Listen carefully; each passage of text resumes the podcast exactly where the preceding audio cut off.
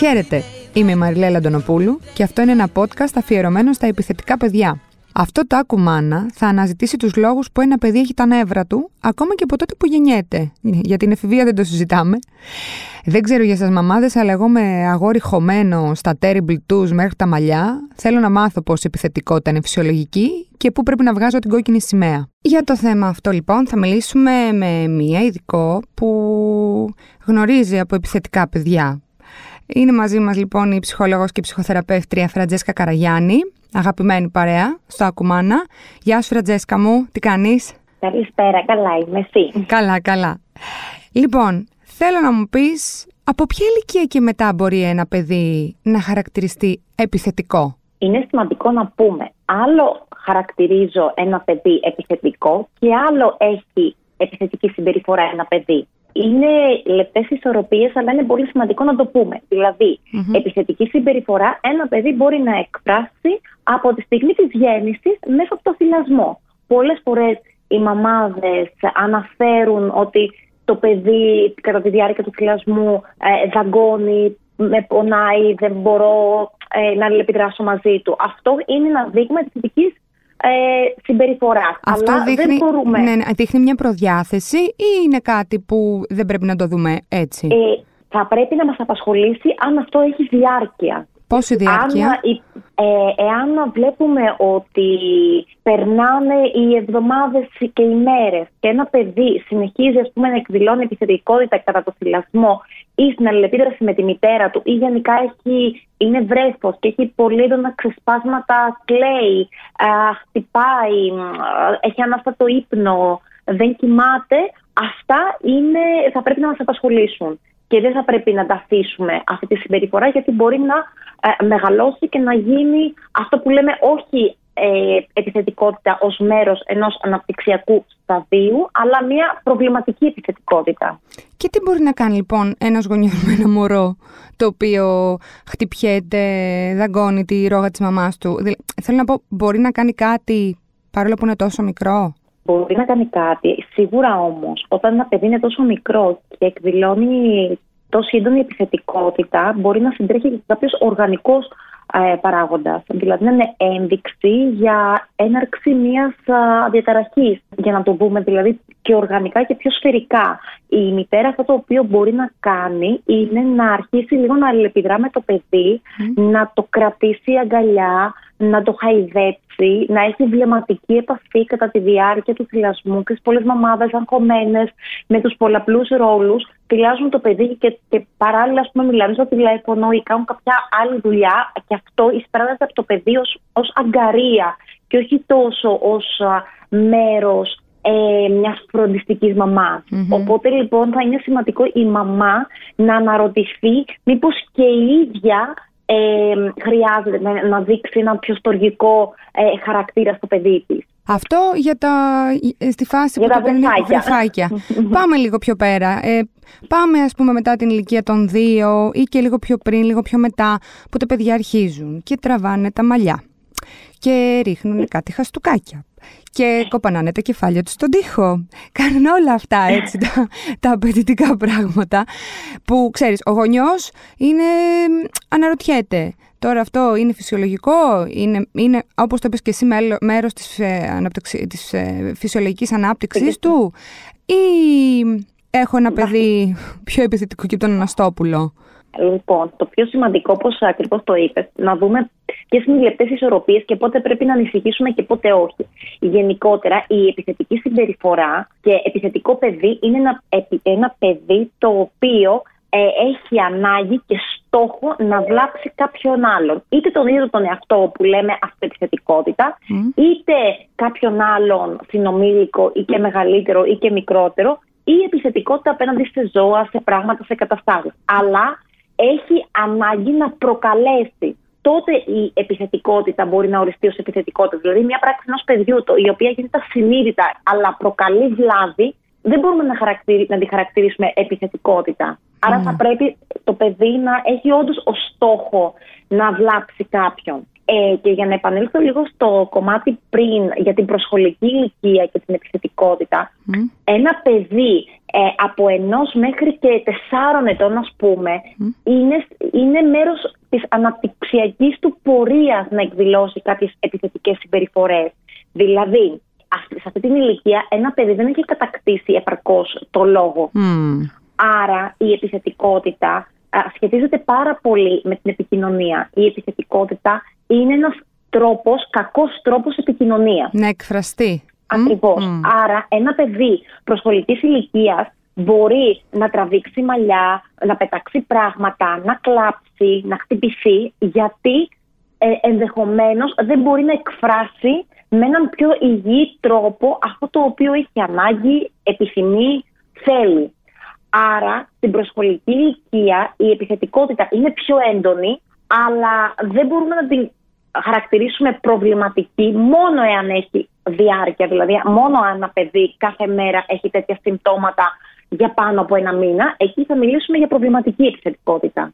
Και τι κάνουμε σε αυτή την περίπτωση πριν πάμε στον ειδικό; Δηλαδή, η καθημερινή αντιμετώπιση της μαμάς και του μπαμπά, ποια είναι το «Αχ, αυτό πόνεσαι», ε, ξέρεις γιατί έχουμε γιατί και εγώ έχω μικρό παιδί και όλα αυτά τα αντιμετωπίζω. Ε, Ψάχνουμε να βρούμε διάφορες πατέντες που θα μπορούσαν να πιάσουν. Από το Αχ, αυτό με πόνεσε, πόνεσε η μαμά, επειδή είναι ένα συνέστημα το οποίο έτσι κι αλλιώς ο πόνος είναι κάτι που μπορεί να το αντιληφθεί ένα παιδί.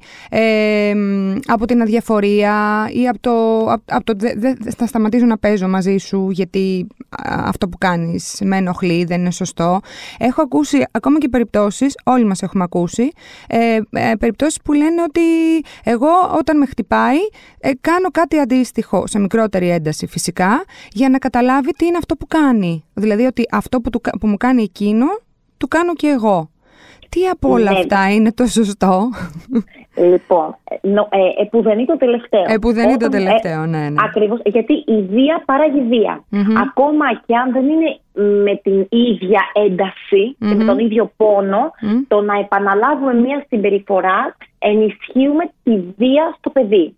Και επίσης πολλές τι γίνεται; Ε, επειδή υπάρχει και αυτό το παιχνίδισμα ότι «Α, με χτύπησε, σε χτυπάω», ένα παιδί μπορεί να το εισπράξει αυτό ως έναν τρόπο αλληλεπίδρασης και σχετίζεστε. Ναι. Και έτσι να μεγαλώνοντας και πηγαίνοντας σε ένα σχολείο, κάθε φορά που θέλει να πλησιάσει ένα παιδάκι, αντί να του πεις να παίξουμε, να του τραβήξει τα μαλλιά mm. προκειμενου να αλληλεπιδράσει. Ναι, ναι, σαν πρωτόγονος. Λοιπόν, ακριβώς.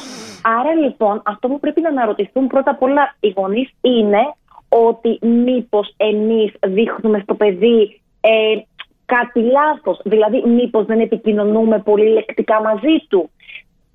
Ναι. Επίσης, είναι σημαντικό να δούμε εάν το παιδί μετά τα δύο, ένα παιδί καταλαβαίνει τα πάντα και μπορεί να αλληλεπιδρασει και να ζητήσει αυτό που θελει Ε, η δύσκολη δηλαδή περίοδος είναι από το πρώτο μέχρι το δεύτερο Άρα, ε, πρώτον, δεν παράγουμε εννοείται ε, βία, ε, είναι σημαντικό την ώρα που το παιδί θα έχει έκρηξη, αν είναι προς άλλο παιδί, να το παρουμε και, να, και να φύγουμε, να αποσυρθούμε από τον χώρο που βρίσκεται το παιδί και τσακώνεται, ας πούμε, ή χτύπησε ένα παιδί. Να το παίρνουμε. Να γυρίσουμε, το παίρνουμε, γυρνάμε στο σπίτι και θα του πούμε ότι φύγαμε γιατί καταλάβα ότι κάτι σε ενόχλησε αλλά δεν το εξηγούμε με αυτόν τον τρόπο, δεν το δείχνουμε με αυτόν τον τρόπο. Δηλαδή, πρέπει να επιβεβαιώσουμε στο παιδί ότι καταλαβαίνω ότι δεν είσαι καλά, καταλαβαίνω ότι κάτι σε πείραξε, αλλά η συμπεριφορά σου μας έκανε να έρθουμε στο σπίτι γιατί ε, θα, ε, δεν, είναι, δεν είναι σωστό να το, ε, να το δείχνουμε με αυτόν τον τρόπο, να το εξηγούμε έτσι. Ε, αυτό που καταλαβαίνω είναι ότι αυτό δεν πρέπει να το κάνουμε μπροστά στα άλλα παιδιά. Ακριβώς. Γιατί; γιατί και οι γονείς, οι υπόλοιποι γονείς είναι αρκετά αυστηροί και εκείνοι. Ε, γιατί και τα παιδιά είναι αρκετά αυστηρά. Και αν πολλές φορές ένα παιδί, ας πούμε, πετάξει το παιχνίδι στο κεφάλι ενός παιδιού και οι γονείς εμπλακούν εκείνη τη στιγμη ε, μπορεί αυτό αντί να βοηθήσει το παιδί να το στιγματίσει. Και να το ετικετοποιήσει ότι ο τάδε είναι επιθετικός και να βλέπεις η μαμά του το φωνάζει ή το τιμωρεί ή το οτιδήποτε. Οπότε καλό είναι οτιδήποτε κάνουμε στο παιδί μας να μην το κάνουμε εν παρουσία άλλων παιδιών. Και αν, το δηλαδή- παιδί, και αν το παιδί που είναι επιθετικό δεν είναι το δικό μας και είναι το παιδί του, του γείτονα, ε, ε, γιατί αυτό είναι μεγάλο θέμα. Μεγάλο θέμα ανάμεσα στους ναι. γονείς. Ισχύει. Ίσως εκεί θα πρέπει με έναν τρόπο να εξηγήσουμε στο παιδί μας ότι υπάρχουν και παιδάκια που δυσκολεύονται να επικοινωνήσουν αυτό που θέλουν και το δείχνουν με άσχημο τρόπο. Ε, εγώ θέλω να του το πεις ότι μην το κάνεις αυτό, με πονάς και να έρθεις να το συζητήσουμε μαζί. Δηλαδή, είναι σημαντικό το παιδί να καταλάβει ότι ναι, καλός ή κακός υπάρχουν και αυτά τα παιδιά. Γιατί όντως υπάρχουν και σε όλες τις ηλικίες και άνθρωποι που δυσκολευόμαστε στο κομμάτι της επικοινωνίας μαζί τους. Ναι. Είτε αυτό το εκδηλώνουν με ε, επιθετική συμπεριφορά, είτε λεκτικά, είτε το οτιδήποτε. Υπάρχει όμως αυτό. Άρα το παιδί θα πρέπει να εξοικειωθεί με αυτό, αλλά να το προστατεύσουμε ε, όχι μπαίνοντας ανάμεσα και χωρίζοντας εμείς το παιδί μας με το υπόλοιπο παιδί, ούτε με το άλλο παιδί, και ούτε θα υποδείξουμε στο άλλο παιδί τι είναι σωστό και τι όχι. Ναι. Αυτά τώρα σε ηλικίες όμως που μπορεί να επικοινωνήσουν τα παιδιά μεταξύ τους. Από τριών ετών μπορεί ένα παιδί να καταλάβει αυτό το οποίο του λέμε. Και σίγουρα θα καταλάβει ότι όταν το παίρνουμε από το παιχνίδι, Σίγουρα αυτό έχει ε, εντάξει μέσα του ότι κάτι έκανα για να με πάρει η μαμά από την παιδική Ακόμα δηλαδή και να μην καταλάβει ότι αυτό το οποίο έκανες προκάλεσε ας πούμε αναστάτωση, το γεγονός ότι ε, θα σταματήσει το παιχνίδι και θα πάει στο σπίτι, σίγουρα θα καταλάβει ότι αυτό το οποίο έκανα δεν ήταν σωστό. Ωραία, άρα πρέπει να έχουμε και εμείς την απαραίτητη υπομονή και να αναγνωρίζουμε και ε, από ό,τι καταλαβαίνω τις ικανότητες και τις δυνατότητες του παιδιού. Γιατί, ξέρεις, δεν είναι εύκολο αυτό σε τόσο oh. μικρές ηλικίες, δηλαδή μπαίνουμε μπροστά. Ε, είναι κάπως σαν ένστικτο, ειδικά για έναν γονιό που είναι νέος και δεν ξέρει, ξέρεις, δεν μπορεί να πάει by the book. Αυτό. Ισχύει. Απλά αυτό πολλές φορές δημιουργεί στο παιδί μια τρομερή υπερπροστατευτικότητα που μετά αυτή η υπερπροστατευτικότητα μπορεί να ελοχεύει επιθετικότητα από κάτω. Γιατί αισθάνεται θυμωμένο. Γιατί ένα παιδί έχει ανάγκη, εννοεί τα πόρια, έχει ανάγκη από κανόνες, αλλά έχει ανάγκη και να πετάξει μόνο του. Δηλαδή, ο γονέας να τον εμπιστευτεί, να του πει ότι ξέρω ότι μπορείς να το διαχειριστείς και μόνος σου. Ειδικά αν είσαι ένα παιδάκι σχολικής ηλικίας. Δηλαδή, πολλές φορές τα παιδιά πηγαίνουν στη μαμά και λένε Μαμά, με πείραξε, μου πήρε την μπάλα. Εκείνη τη στιγμή η μαμά θα πρέπει να αντέξει να πει Ναι, αλλά θέλω εσύ να πας και να του πεις ότι αυτό το οποίο έκανες δεν είναι σωστό. Γιατί ε, εγώ θα πάω, εγώ θα έρθω μαζί σου, αλλά αυτό δεν θα σε βοηθήσει. Δηλαδή, να δίνουμε στο παιδί πρωτοβουλία. Οι κυριότεροι λόγοι που ένα παιδί έχει συνειδητά τα νεύρα του ή ασυνείδητα, ποιοι είναι σε αυτές τις ε... ηλικίες; Πράγματα δηλαδή, θέλω να ρωτήσω, ρωτάω πράγματα που έρχονται από εμάς και σκάνε στο παιδί σαν νεύρα. Νομίζω ότι αυτό που έτσι ε, δημιουργεί τρομερά νεύρα σε ένα παιδί είναι ότι είτε οι γονείς είτε το σχολείο το βλέπουν, δεν το αναγνωρίζουν ως ένα πρόσωπο ολόκληρο, αλλά ως ένα κομμάτι των νοητικών του χαρισμάτων. Δηλαδή, αυτό είναι πολύ σοβαρό. Έρχονται πολλές φορές παιδιά τα οποία σου λένε ότι η μαμά μου δεν με αγαπάει γιατί δεν είμαι άριστος μαθητής, γιατί δεν φέρνω τα, τα, τα αναμενόμενα αποτελέσματα. Η δασκάλα ε, συμπαθεί, ας πούμε, τους καλούς μαθητές. Άρα λοιπόν το πιο σημαντικό πράγμα ε, είναι να αντιμετωπίζουμε το παιδί σαν μια ολοκληρωμένη προσωπικότητα και όχι μόνο ανάλογα με τις ικανότητες τις μαθησιακές.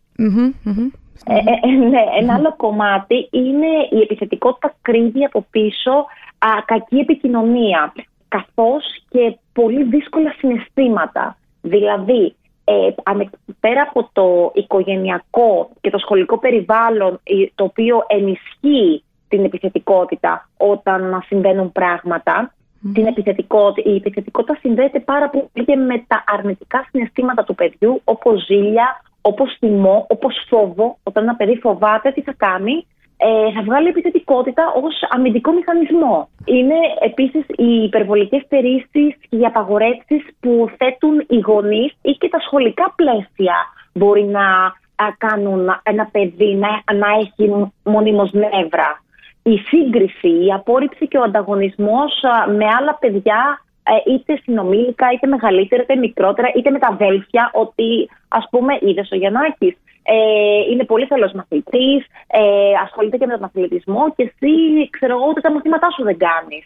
Πόσες φορές ε, ακούγεται αυτό; Πόσες ναι, φορές; Είναι, γι' αυτό και το λέω τόσο απλοϊκό παράδειγμα, γιατί πραγματικά οι γονείς πολλές φορές το κάνουν για να βοηθήσουν το παιδί ότι να, να το παρακινήσουν, mm-hmm. όμως αυτό πραγματικά είναι τρομερά βίαιο για ένα παιδί, γιατί αισθάνεται ότι δεν αναγνωρίζεται το ίδιο ως ύπαρξη. Οπότε έχει, γράφεται μέσα στο μυαλό του ότι η μαμά μου θα ήθελε ένα παιδί, ας πούμε, σαν το Γιαννάκη και όχι εμένα. Ναι. Οπότε αυτό αυτόματα τι κάνει; Του δημιουργεί μέσα το συνέστημα ότι είναι λίγος. Ε, είμαι ανίκανος. Οπότε αυτό εκτονώνεται με επιθετικότητα. Η επιθετικότητα, Φραντζέσκα μου, είναι και κληρονομική. Είναι, είναι επίκτητη. Λοιπόν, είναι και τα δύο. Το σωστό είναι να πούμε ότι είναι και τα δύο. Γιατί υπάρχουν παιδιά όπου η ιδιοσυγκρασία τους τίνει σε μια επιθετικότητα. Δηλαδή, αυτό το βλέπουμε κυρίως μέσα σε αδέλφια που μεγαλώνουν από τους ίδιους γονείς, μέσα στο ίδιο περιβάλλον και ένα παιδί βγάζει επιθετικότητα, ενώ ένα άλλο παιδί είναι, ας πούμε, απίστευτα ε, παθητικό. Ή παθητικό, ναι. Είναι αυτό που λέμε πώς είναι δυνατόν να είναι από, από τους ίδιους γονείς δύο παιδιά τόσο διαφορετικά. Ακριβώς. Οπότε εδώ σίγουρα σχετίζεται με την ιδιοσυγκρασία του ατόμου. Ωστόσο, το κύριο και το μέγιστο είναι ότι η επιθετικότητα είναι αποτέλεσμα μάθησης. Δηλαδή; δηλαδή, ακόμα και αν ένα παιδί έχει αυτό που λέμε κληρονομικότητα, ε, ε, για να, αυτό μπορεί να περιοριστεί. Όμως δεν μπορεί να περιοριστεί όταν υπάρχει επιθετικότητα μέσα στο οικογενειακό περιβάλλον. Και μέσα στο οικογενειακό περιβάλλον δεν σημαίνει ότι οι γονείς θα πρέπει να είναι επιθετικοί απέναντι στο παιδί. Μπορεί να είναι επιθετικοί οι γονείς μεταξύ τους. Μπορεί να είναι επιθετικοί, ας πούμε, κατά τη διάρκεια της οδήγησης, που το παιδί είναι πίσω στο καρεκλάκι του ή ξέρω εγώ δίπλα στο κάθισμα και ακούνε τη μαμά ή τον μπαμπά να βρίζει γιατί κάποιος ας πούμε σταμάτησε απότομα ή επειδή τον πήραν τηλέφωνο από τη δουλειά του και του είπαν κάτι τέλος πάντων ε, ένα καινούριο πρόβλημα που προέκυψε το παιδί βλέπει το γονιόν του σε μια κατάσταση εξάλλου. Αυτό προφανώς και δημιουργεί στο παιδί ε, είναι κα, κακή, κα, κακό και του δημιουργεί να μιμηθεί αυτή τη συμπεριφορά που βλέπει από τους γονείς αντίστοιχα στους συνομιλίκους του. Ναι. Και, ναι. και το λέω αυτό γιατί είναι πολύ σημαντικό ότι οι γονείς πολλές φορές περιγράφουν και λένε ότι μα αφού δεν θα το χτυπήσω ποτέ, δεν του φωνάζω, γιατί; Και όταν θα τους πεις ένα ερώτημα ότι ναι, αλλά μέσα στο σπίτι υπάρχει ένταση, υπάρχουν φωνές, εκεί αρχίζουν και οι ίδιοι και αναρωτιούνται ότι ναι, OK, okay, αυτό υπάρχει. Αυτό συμβαίνει, αυτό το κάνουμε. Ακριβώς, ναι, ναι, ναι. ακριβώς. Ναι. Ε, υπάρχει περίπτωση να είναι επιθετικοί π.χ. και οι παππούδες. Δηλαδή, ξέρεις. Γιατί οι τοξικοί άνθρωποι όταν, όταν μεγαλώνουν ε, παραξενεύουν λίγο. Αν, είναι, αν το παιδί μεγαλώνει με τους παππούδες, ξέρεις, και είναι λίγο βαρύς οι άνθρωποι. Το βάζουμε και αυτό στην ίδια εξίσωση. Φυσικά, γιατί τα παιδιά μαθαίνουν να φέρονται επιθετικά από εμάς τους ίδιους. Είτε ναι. αυτοί είναι γονείς, είτε είναι παππούδες γιαγιάδες, είτε είναι δάσκαλοι. Ε, Εμείς όμως οι ενήλικες είμαστε αυτοί α, όπου μαθαίνουμε στο παιδί πώς να συμπεριφέρεται και το παιδί μιμείται. Έχει μια τάση δηλαδή ε, να μιμείται αυτό που βλέπει και όχι αυτό που ακούει. Τι γίνεται στην εφηβεία, Υπάρχει πιθανότητα ένα παιδί να είναι πάρα πολύ ήρεμο μέχρι την εφηβεία και στην εφηβεία να του τα σκάσει. Φαντάζομαι σε, αυτήν εδώ την περίπτωση είναι η, φυσιολογική ροή των πραγμάτων. Δεν ε, ανησυχούμε πολύ. Δεν ανησυχούμε. Λοιπόν, η επιθετικότητα. Ή μάλλον ανησυχούμε πάντα από ό,τι έχω καταλάβει. Ένας γονέας ισχύει. Ανησυχεί πάντα. Όμως η επιθετικότητα είναι μέρος μιας φυσιολογικότητας. Ε, στην αρχή ε, της ζωής του παιδιού, δηλαδή ε, στην προσχολική ηλικία μέχρι τα τέσσερα είναι μέρος εξελικτικού σταδίου η επιθετικότητα, mm-hmm. καθώς επίσης και στην προεφηβεία. Δηλαδή, εκεί στα, στα 13 είναι επίσης ένα εξελικτικό στάδιο η επιθετικότητα, γιατί ένα παιδί πρώτον αλλάζει η εξωτερική του εικόνα, αλλάζει το σώμα του, έχει ανάγκη να, ε, να κόψει τον ομφάλιο λόρο που λέμε με, του, με τους γονείς και να ανεξαρτητοποιήσει να, να βρει την προσωπικότητά του, να, να καταλάβει τι επιθυμεί το ίδιο. Οπότε στην προεφηβεία ε, είναι σημαντικό και, και, θέλουμε να υπάρξει επιθετικότητα. Είναι αυτό που λέμε ότι θέλουμε να υπάρξει εφηβεία. Γιατί αν δεν υπάρξει εφηβεία, ούτε, ενώ οι γονείς είναι χαρούμενοι, αυτό ε, δυστυχώς ή ευτυχώς θα φανεί αργότερα με άλλους τρόπους το παιδί. Αν θέλουμε να βγάλει δηλαδή; επιθετικότητα. Με παραβατικές συμπεριφορές, ε, με, με σχολική άρνηση. Δηλαδή, μπορεί να, να βλέπουμε άτομα που έχουν, ε, περνάνε την εφηβεία τους στα 18 τους, στα 20, που ξαφνικά έχουν μπει πούμε, σε, σε μια υψηλόβαθμη σχολή, δεν την τελειώνουν ποτέ και αρχίζουν πλέον και βγαίνουν κάποιες εναντιωματικές συμπεριφορές. Mm-hmm. Κοίτα εδώ που θα ε, παρακαλάμε να ε, βγάλουν νεύρα τα παιδιά στην προεφηβεία. Όχι, είναι, είναι, είναι σημαντικό γιατί πριν την προεφηβεία υπάρχει αυτό που λέμε λανθάνουσα περίοδο που, που είναι η σχολική λίγο ηλικία των παιδιών, που εκεί τα παιδιά δεν ενδιαφέρονται για τίποτα. Τους ενδιαφέρει απλά να παίξουν, ναι. έχουν μια ήρεμη ζωή. Ναι. Δηλαδή, όντως, ένα παιδάκι από Δευτέρα μέχρι ε, Πέμπτη, Έκτη Δημοτικού είναι ήρεμο. Είναι τα καλύτερα χρόνια που λέμε. Έφερε Τζέσκα να σου πω κάτι πάντως που μου έχει κάνει εντυμένα εντύπωση πολύ στις παιδικές χαρές. Γιατί έχω και αγόρι. Είναι μικρό ακόμα, δεν έχει βγάλει τέτοιες επιθετικότητες. Κάτι μαλλιά τραβάει μόνο. Όπου ε, να πούμε έτσι τα αγόρια. Ναι, αυτό. Ε, μάλλον το ίδιο θα πούμε. Ε, ε, γιατί κάθονται όλη την ώρα και χτυπιούνται το ένα με το άλλο. Και χαίρονται δηλαδή, τους αρέσει. Θα μου πεις τώρα το είδες, ήσουν και εσύ μαθήτρια. Θυμάσαι πώς έκαναν τα αγόρια. Ε, είναι, είναι οργανικό. Τι είναι; Πώς Η επιθετικότητα είναι και διαφυλητική. Δηλαδή, λέμε ότι σχετίζεται πάρα πολύ με το φύλλο. Βλέπουμε ότι τα αγόρια ε, έχουν ροπή προς την επιθετικότητα και κυρίως προς την. όχι στη λεκτική, ενώ τα κορίτσια είναι πιο πολύ της λεκτικής επιθετικότητας, τα αγόρια είναι στην πράξη. Ναι. Γιατί, γιατί και τα παιχνίδια τους είναι πιο βίαια. Άρα τα, τα παιχνίδια που παίζουν τα παιδιά και τα παιχνίδια που επιλέγουμε να παίξουν συγκεκριμένα τα αγόρια, αφού μιλάμε τώρα για αυτό. Μπορούμε να είναι και λίγο πιο, πώς να τα πω, να είναι και unisex. Εντάξει, ε, προφανώς, αν με ρωτάς εμένα, πρέπει τα, τα αγόρια να παίζουν και με κούκλες. Ο καθένας τώρα από εκεί και πέρα κάνει ό,τι θέλει. Ε, γιατί είναι θέμα και ενσυναίσθησης, ε, όπως ξέρουμε. Το έχουν αποδείξει έρευνες. Αλλά Α μην πάμε μέχρι εκεί. Ε, θα το συζητήσουμε κάποια άλλη φορά αυτό, γιατί ε, έχει αρκετή κουβέντα και ωραία κουβέντα. Αλλά όσον αφορά τώρα τα κλασικά παιχνίδια που παίζει ένα αγόρι, ε, αν δεν του πάρουμε και τα 35 πιστολάκια και τα 85 δεν ξέρω τι άλλο είναι ε, έτσι σύμβολο επιθετικής ε, στάσης, δεν χάθηκε και ο κόσμος. Σωστά. Ακριβώς. Ακριβώς. Σωστά. Όχι, ένα παιδί ε, έχει ανάγκη αυτό που λέμε η κούκλα που τρομάζει πάρα πολύ τους γονείς και το συνδέουν πολύ με την ομοφιλοφιλία ότι το αγόρι παίζει με κούκλες Παναγία μου θα γίνει ομοφιλόφιλο και γενικότερα υπάρχει όλη αυτή, αυτό το άγχος.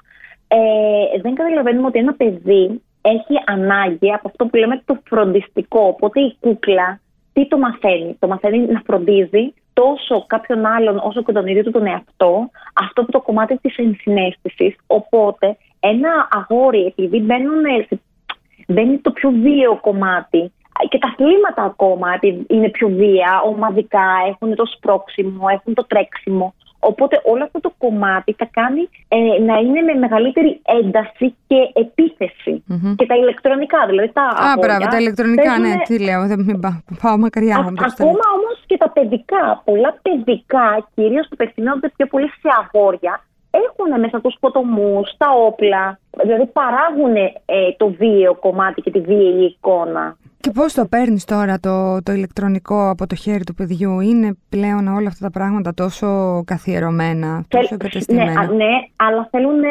όρια και κανόνες. Δηλαδή πραγματικά οι χαλαροί γονείς μπορούν, μπορούν ε, να προάγουν επιθετικές συμπεριφορές στα παιδιά τους. Γιατί; Το λέω αυτό, γιατί θα ακούσεις κάποιος και θα πει Μα καλά, είναι πολύ χαλαρός. Όχι, γιατί ένα παιδί έχει ανάγκη από κανόνες. Δεν μπορεί να λειτουργήσει χωρίς κανόνες. Οι τρομερά χαλαροί γονείς μέσα στο μυαλό του μπορεί να είναι και γονείς που με παραμελούν, γονείς που δεν τους νοιάζει. Mm. Ή, ή επιτίθομαι για να τους προκαλέσω να μου βάλουν όρια. Πολλές mm. φορές έρχονται παιδιά τα οποία πραγματικά σε προκαλούν για να δουν τα όρια σου και να, καταλα... και να και εύχονται κάποιος να τα περιορίσει. Γι' αυτό και γενικά ε, δεν πρέπει να είμαστε καθόλου ελαστικοί στην επιθετικότητα που βγάζει ένα παιδί. Ένα παιδί που θα σηκώσει χέρι και θα χτυπήσει τη μαμα ή τον μπαμπα ε, δεν μπορούμε να το αφήσουμε έτσι. Φυσικά δεν θα χτυπήσουμε το παιδί, εννοείται. Ε, θα του φωνάξουμε όμως, δεν γίνεται να μην του φωνάξουμε. Ε, Προφανώς. Η φωνή θα ακουστεί δυνα, πιο δυνατά. Γιατί στο λέω εκ Αχ, πονάω, μία. Η μαμά πονάει. Η μαμά δεύτερο, η μαμά τρίτη πονάει κτλ. Ε, όχι ότι καταλαβαίνει με τις φωνές ο δικός μου και πάρα πολλά, αλλά δεν γίνεται να μην υψώσεις και τον τόνο της φωνής σου. Σίγουρα. Απλά νομίζω ότι παίζει πέρα από το πώ θα υψώσεις τη φωνή, παίζει ρόλο ο τρόπος που Μπράβο, το η δηλαδή, αποφασιστικότητα. Η, η, η ματιά, ε. ακριβώς, mm. ακριβώς. Αυτό που λέμε, η ματιά που θα του ρίξεις ότι μέχρι εδώ τέλος. Νομίζω ναι. ότι όταν θα το πεις και θα το πιστεύεις και εσύ η ίδια ότι δεν υπάρχει περίπτωση να το ξανακάνεις, ε, εκεί το παιδί πραγματικά οργανώνεται κατευθείαν. Ναι. Αν δεν πιάσει, δηλαδή, το, σε παρακαλώ, πονάει η μανούλα, ε, πρέπει να πάμε στο μέχρι εδώ τέλος. Ξέρεις γιατί το λέω, γιατί ε, ε, να απενοχοποιηθεί και λίγο αυτό. Γιατί, στο ξαναλέω, οι, οι γονείς που έχουν δύο και τρία παιδιά τα ξέρουν αυτά, ε, κολυμπάνε πολύ στα βαθιά και δεν έχουν πρόβλημα. Οι νέοι γονείς όμως, που είναι στο πρώτο τους, όταν φωνάξουν στο παιδί, 9 στους 10 μετά θα νιώσουν τύψεις. Γι' αυτό είμαστε και αρκετά χαλαροί μερικές φορές. Ξέρεις, αχ, μην του φωνάξουμε και του δημιουργήσουμε ψυχολογικά προβλήματα ή οτιδήποτε. Δεν είναι έτσι όμως τα πράγματα. Είναι ακριβώς το αντίθετο. είναι αυτό που λες, αναζητούν όρια τα παιδιά. Ακριβώς. Και νομίζω ότι οι, ε, οι νέοι γονείς έχουν λίγο στο μυαλό τους ότι α, να, μην επαναλάβω, να μην επαναλάβω το πρότυπο των δικών μου ε, γονέων που ενδεχομένως ήταν πολύ αυστηροί και πάνε στο άλλο άκρο. Και αυτό που προσπαθούμε να τους πούμε είναι όχι. Κανένα από τα δύο άκρα. Ούτε το υπερπροστατευτικό, ούτε το υπερβολικά σφυρό, αλλά ούτε και το τελείως ε, χαλαρό mm-hmm. λειτουργεί σε ένα παιδί. Ένα παιδί θέλει πρόγραμμα, θέλει κανόνες και θέλει να είμαστε πιστοί σε αυτό. Φραντζέσκα μου, σε ευχαριστώ πάρα πολύ ε, για αυτή τη συζήτηση. Ε, μέχρι την επόμενη φορά, πολλά φιλιά. Σε ευχαριστούμε πολύ. Και εγώ ευχαριστώ πολύ. Καλή συνέχεια. Αυτό ήταν λοιπόν ε, το σημερινό Ακουμάνα. Η συζήτηση ήταν για τα επιθετικά παιδιά, αυτά τα δύσκολα παιδάκια, που εντάξει, είναι φυσιολογικό. Όπως όπως ακούσατε και εγώ εξεπλάγει. Είναι φυσιολογικό σε κάποιες ηλικίες το παιδί να εκφράζει επιθετικότητα. Ε, εννοείται ότι εδώ αναφερθήκαμε σε όλες τις υπόλοιπες ηλικίες που δεν είναι πολύ φυσιολογικό. Θα τα πούμε την επόμενη Πέμπτη. Μέχρι τότε μπαίνουμε στο ladylike.gr, διαβάζουμε όσα περισσότερα θέματα μπορούμε και καταλήγουμε στο No Filter Motherhood με θέματα για τη μητρότητα. Γεια χαρά!